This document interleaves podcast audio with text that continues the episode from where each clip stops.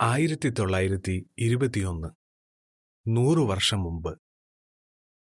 ഈ വർഷം നമ്മുടെ മുന്നിലുള്ള പ്രവർത്തനം എന്താണ്?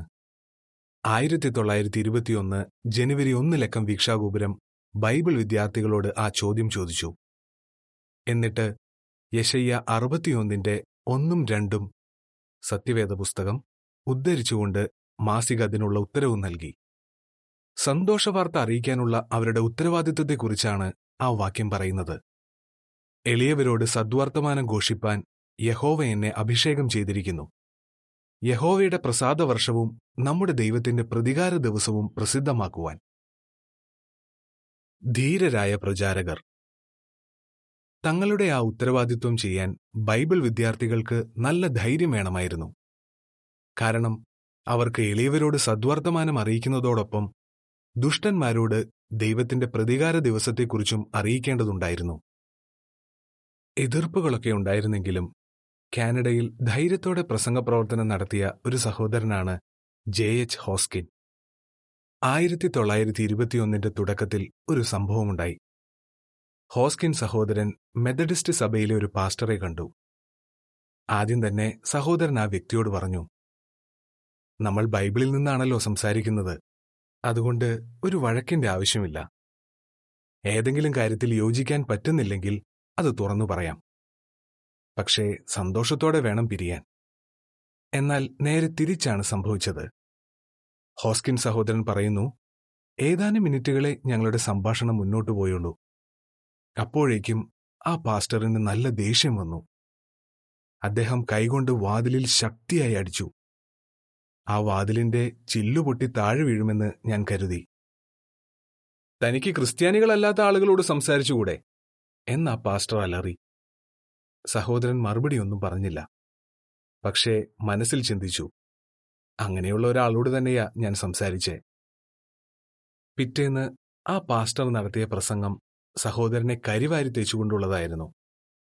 ഈ പ്രദേശത്ത് കണ്ടിട്ടുള്ളതിലേക്കും വലിയ കള്ളനാണ് അയാൾ.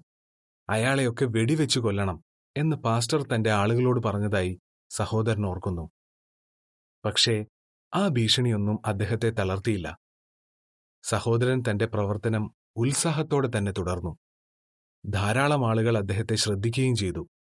സഹോദരൻ പറയുന്നു മുമ്പൊരിക്കലും എനിക്ക് പ്രസംഗ പ്രവർത്തനത്തിൽ ഇത്രയേറെ സന്തോഷം തോന്നിയിട്ടില്ല. താങ്കൾ ശരിക്കും ഒരു ദൈവപുരുഷനാണ് എന്നുപോലും ആളുകൾ എന്നോട് പറഞ്ഞിട്ടുണ്ട്. അവർ എന്നെ സഹായിക്കാൻ ആഗ്രഹിച്ചു. എനിക്കൊന്നിനും ഒരു കുറവും വരരുതെന്നായിരുന്നു അവർക്ക്. ബൈബിൾ പഠിക്കാനുള്ള സഹായം. വിശ്വാസത്തിൽ ശക്തരായി തീരാൻ താൽപ്പര്യക്കാരെ സഹായിക്കുന്നതിന് ബൈബിൾ വിദ്യാർത്ഥികൾ സുവർണയുഗത്തിൽ പുതിയ പരമ്പരകൾ പ്രസിദ്ധീകരിക്കാൻ തുടങ്ങി. അടിക്കുറിപ്പ് ഇങ്ങനെ വായിക്കുന്നു. സുവർണയുഗത്തിന്റെ പേര് ആയിരത്തി തൊള്ളായിരത്തി മുപ്പത്തിയേഴിൽ ആശ്വാസമെന്നും ആയിരത്തി തൊള്ളായിരത്തി നാൽപ്പത്തിയാറിൽ ഉണരുക എന്നുമാക്കി. അടിക്കുറിപ്പ് ഇവിടെ തീരുന്നു കുട്ടികൾക്ക് വേണ്ടിയുള്ള ബൈബിൾ പഠന പരിപാടി എന്ന തലക്കെട്ടോടുകൂടിയ ഒരു പരമ്പര മക്കളെ പഠിപ്പിക്കാൻ ഉദ്ദേശിച്ചുള്ളതായിരുന്നു. അതിലെ ചോദ്യങ്ങൾ മാതാപിതാക്കൾ മക്കളുമായി ചർച്ച ചെയ്യണമായിരുന്നു. അവരോട് ആ ചോദ്യങ്ങൾ ചോദിച്ചിട്ട് ഉത്തരം ബൈബിളിൽ നിന്ന് കണ്ടെത്താൻ മാതാപിതാക്കൾ സഹായിക്കും. ഉദാഹരണത്തിന് ബൈബിളിൽ എത്ര പുസ്തകങ്ങളുണ്ട് എന്നതുപോലുള്ള ചോദ്യങ്ങൾ ബൈബിളിനെക്കുറിച്ച് ലളിതമായ സത്യങ്ങൾ മനസ്സിലാക്കാൻ കുട്ടികളെ സഹായിക്കുമായിരുന്നു. ഇനി എല്ലാ സത്യക്രിസ്ത്യാനികളും ഏതെങ്കിലും തരത്തിലുള്ള ഉപദ്രവങ്ങൾ സഹിക്കേണ്ടി വരുമോ എന്നതുപോലുള്ള മറ്റു ചില ചോദ്യങ്ങൾ ധീരരായ പ്രചാരകരാകാൻ ചെറുപ്പക്കാരെ ഒരുക്കി. ഇനി ബൈബിളിനെക്കുറിച്ച് കുറെ കൂടെ ആഴത്തിൽ പഠിക്കാനായി ആളുകളെ സഹായിക്കുന്നതിന് മറ്റൊരു പരമ്പര സുവർണയുഗത്തിൽ പ്രസിദ്ധീകരിച്ചിരുന്നു. വേദാധ്യായന പത്രികയുടെ ആദ്യത്തെ വാല്യത്തെ അടിസ്ഥാനമാക്കിയായിരുന്നു അതിലെ ചോദ്യങ്ങൾ.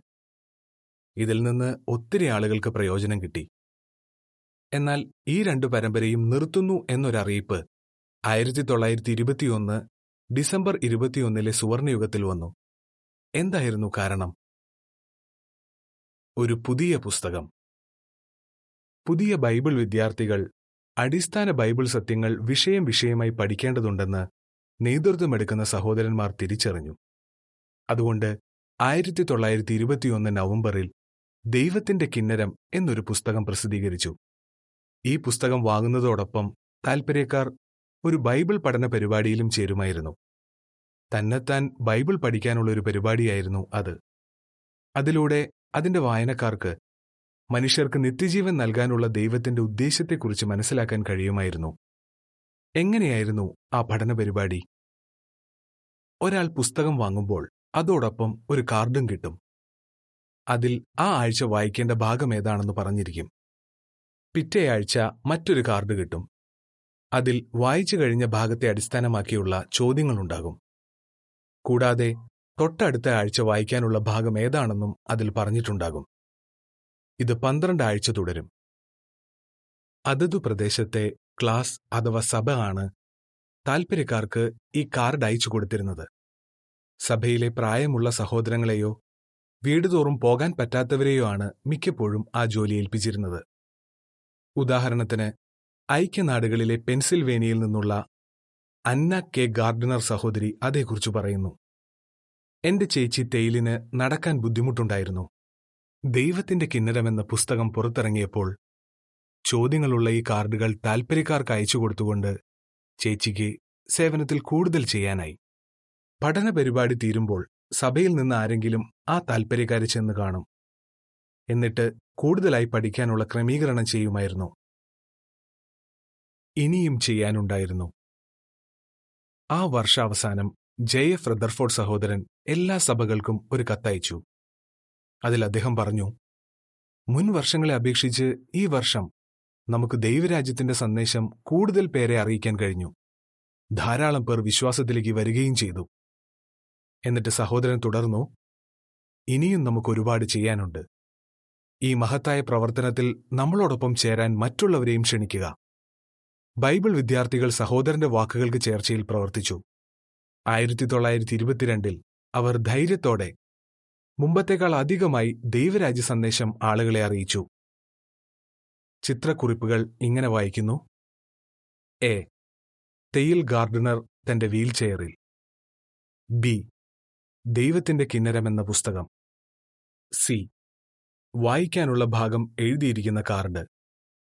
ഡി. ചോദ്യങ്ങളുള്ള കാർഡ്. ഇ. ആർദർ ക്ലോ സഹോദരൻ പതിനാല് കുട്ടികളുടെ ഒരു കൂട്ടത്തെ ദൈവത്തിന്റെ കിന്നരം പുസ്തകം ഉപയോഗിച്ച് ബൈബിൾ പഠിപ്പിച്ചു. ഇനി വായിക്കുന്നത് അനുബന്ധ വിവരങ്ങളാണ്. ധീരരായ കൂട്ടുകാർ.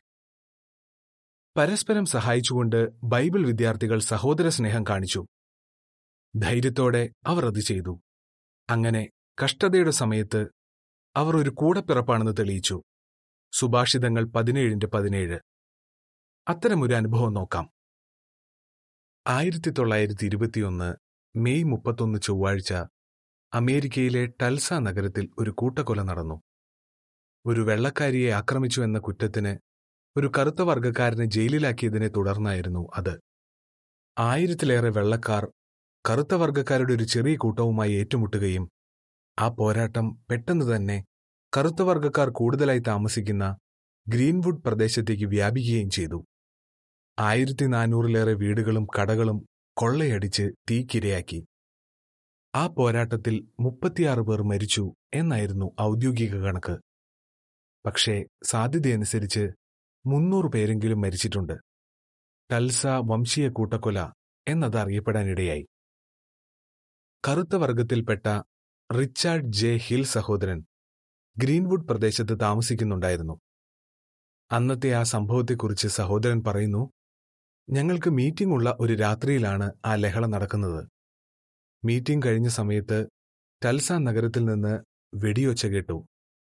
ഞങ്ങൾ ഉറങ്ങാൻ കിടന്നപ്പോഴും അത് തുടരുന്നുണ്ടായിരുന്നു. പിറ്റേന്ന് അതായത് ജൂൺ ഒന്ന് ബുധനാഴ്ച രാവിലെ ആയപ്പോഴേക്കും കാര്യങ്ങൾ കൂടുതൽ മോശമായി. ഇവിടെ തുടരുന്നത് ആപത്താണ്. ജീവൻ വേണേൽ എത്രയും പെട്ടെന്ന് ടൗൺ ഹാളിൽ എത്തുന്നതായിരിക്കും നല്ലത് എന്ന് ചിലർ വന്ന് ഞങ്ങളോട് പറഞ്ഞു. അതുകൊണ്ട് സഹോദരൻ പെട്ടെന്ന് തന്നെ ഭാര്യയെയും അഞ്ച് മക്കളെയും കൂട്ടിക്കൊണ്ട് ടൽസായിലെ ടൗൺ ഹാളിലെത്തി. അവിടെ കറുത്ത വർഗക്കാരായ മൂവായിരത്തോളം പേരുണ്ടായിരുന്നു. ആ ലഹള അടിച്ചൊതുക്കാൻ സർക്കാർ അയച്ച പട്ടാളക്കാരുടെ സംരക്ഷണയിലായിരുന്നു അവർ. ആ സമയത്ത് വെള്ളക്കാരനായ ആർദർ ക്ലോ സഹോദരൻ ധൈര്യത്തോടെ ഒരു കാര്യം ചെയ്തു. സഹോദരൻ പറയുന്നു ആളുകൾ ഗ്രീൻവുഡിലെ വീടുകൾ കൊള്ളയടിക്കുകയും കത്തിക്കുകയും ചെയ്യുന്നതായി കേട്ടപ്പോൾ എന്റെ കൂട്ടുകാരനായ ഹിൽ സഹോദരൻ എങ്ങനെയുണ്ടെന്ന് പോയി അന്വേഷിക്കാൻ ഞാൻ തീരുമാനിച്ചു. ഹിൽ സഹോദരന്റെ വീട്ടിൽ ചെന്നപ്പോൾ വെള്ളക്കാരനായ ഒരു അയൽക്കാരൻ തോക്കും പിടിച്ചു നിൽക്കുന്നതാണ് കണ്ടത്. ഹിൽ സഹോദരന്റെ കൂട്ടുകാരനായ ആ അയൽക്കാരൻ ചിന്തിച്ചത് ആർദർ സഹോദരനും ലഹളക്കാരിൽ ഒരാളാണെന്നാണ്. തനിക്കെന്താ ഇവിടെ കാര്യം? എന്ന് ആ മനുഷ്യൻ അലറി. ആർദർ സഹോദരൻ പറയുന്നു ഞാൻ ഹിൽ സഹോദരന്റെ കൂട്ടുകാരനാണെന്നും മുമ്പ് പലതവണ അവിടെ വന്നിട്ടുണ്ടെന്നും ഞാൻ അയാളോട് പറഞ്ഞു. ആ പറഞ്ഞത് അയാൾക്ക് വിശ്വാസം വന്നില്ലായിരുന്നെങ്കിൽ അതോടെ എന്റെ കാര്യം തീർന്നേനെ. തുടർന്ന് ആർദർ സഹോദരനും ആ അയൽക്കാരനും ചേർന്ന് ഹിൽ സഹോദരന്റെ വീട് സംരക്ഷിച്ചു. ഹിൽ സഹോദരനും കുടുംബവും ടൗൺഹാളിലുണ്ടെന്നറിഞ്ഞ് ആർദർ സഹോദരൻ അവിടെ ചെന്നു. എന്നാൽ അവിടുത്തെ ചുമതലയുള്ള ഓഫീസറായ ബാരിറ്റിന്റെ ഒപ്പ് വാങ്ങാതെ കറുത്ത വർഗത്തിൽപ്പെട്ട ആരെയും പുറത്തുവിടില്ലെന്ന് അവിടെയുള്ളവർ സഹോദരനോട് പറഞ്ഞു. കുറെ പണിപ്പെട്ടിട്ടാണ് ആ ഓഫീസറെ ഒന്ന് കാണാൻ കഴിഞ്ഞത്. ഹില്ലിനെയും കുടുംബത്തെയും അവിടെ നിന്ന് കൊണ്ടുപോകണമെന്നുണ്ടെന്ന് പറഞ്ഞപ്പോൾ ഈ കുടുംബത്തിന് അപകടമൊന്നും വരാതെ നോക്കാൻ തന്നെ കൊണ്ട് പറ്റുമോ? എന്ന് ഓഫീസർ ചോദിച്ചു. പറ്റുമെന്ന് ഞാൻ സന്തോഷത്തോടെ പറഞ്ഞു. ഓഫീസറുടെ ഉത്തരവുമായി ആർദർ സഹോദരൻ ടൗൺ ഹാളിലേക്ക് ഓടി. അത് അവിടെയുള്ള ഒരു ഉദ്യോഗസ്ഥന്റെ കയ്യിൽ കൊടുത്തു. അത് കണ്ടപ്പോൾ ആ ഉദ്യോഗസ്ഥൻ പറഞ്ഞു ജനറൽ ബാരിറ്റ് തന്നെയാണല്ലോ ഇതിൽ ഒപ്പിട്ടിരിക്കുന്നത്. ഇവിടെ നിന്ന് ഒരാളെ കൊണ്ടുപോകുന്ന ആദ്യത്തെ ആളാണ് താങ്കൾ. എന്നിട്ട് ആ ഉദ്യോഗസ്ഥനും ആർദർ സഹോദരനും കൂടെ ഹിൽ സഹോദരനെയും കുടുംബത്തെയും കണ്ടുപിടിച്ചു. പിന്നെ എല്ലാവരും കൂടെ ആർദർ സഹോദരന്റെ കാറിൽ കയറി വീട്ടിലേക്ക് പോയി. ഹിൽ സഹോദരനും കുടുംബത്തിനും അപകടമൊന്നും വരുന്നില്ലെന്ന് ആർദർ സഹോദരൻ ഉറപ്പുവരുത്തി. സഹോദരന്റെ ആ ധൈര്യവും സ്നേഹവും മറ്റുള്ളവരും ശ്രദ്ധിച്ചു. സഹോദരൻ പറയുന്നു ഹിൽ സഹോദരന്റെ വീടും മറ്റും സംരക്ഷിച്ച ആ അയൽക്കാരന് ബൈബിൾ വിദ്യാർത്ഥികളോട് വലിയ മതിപ്പായി.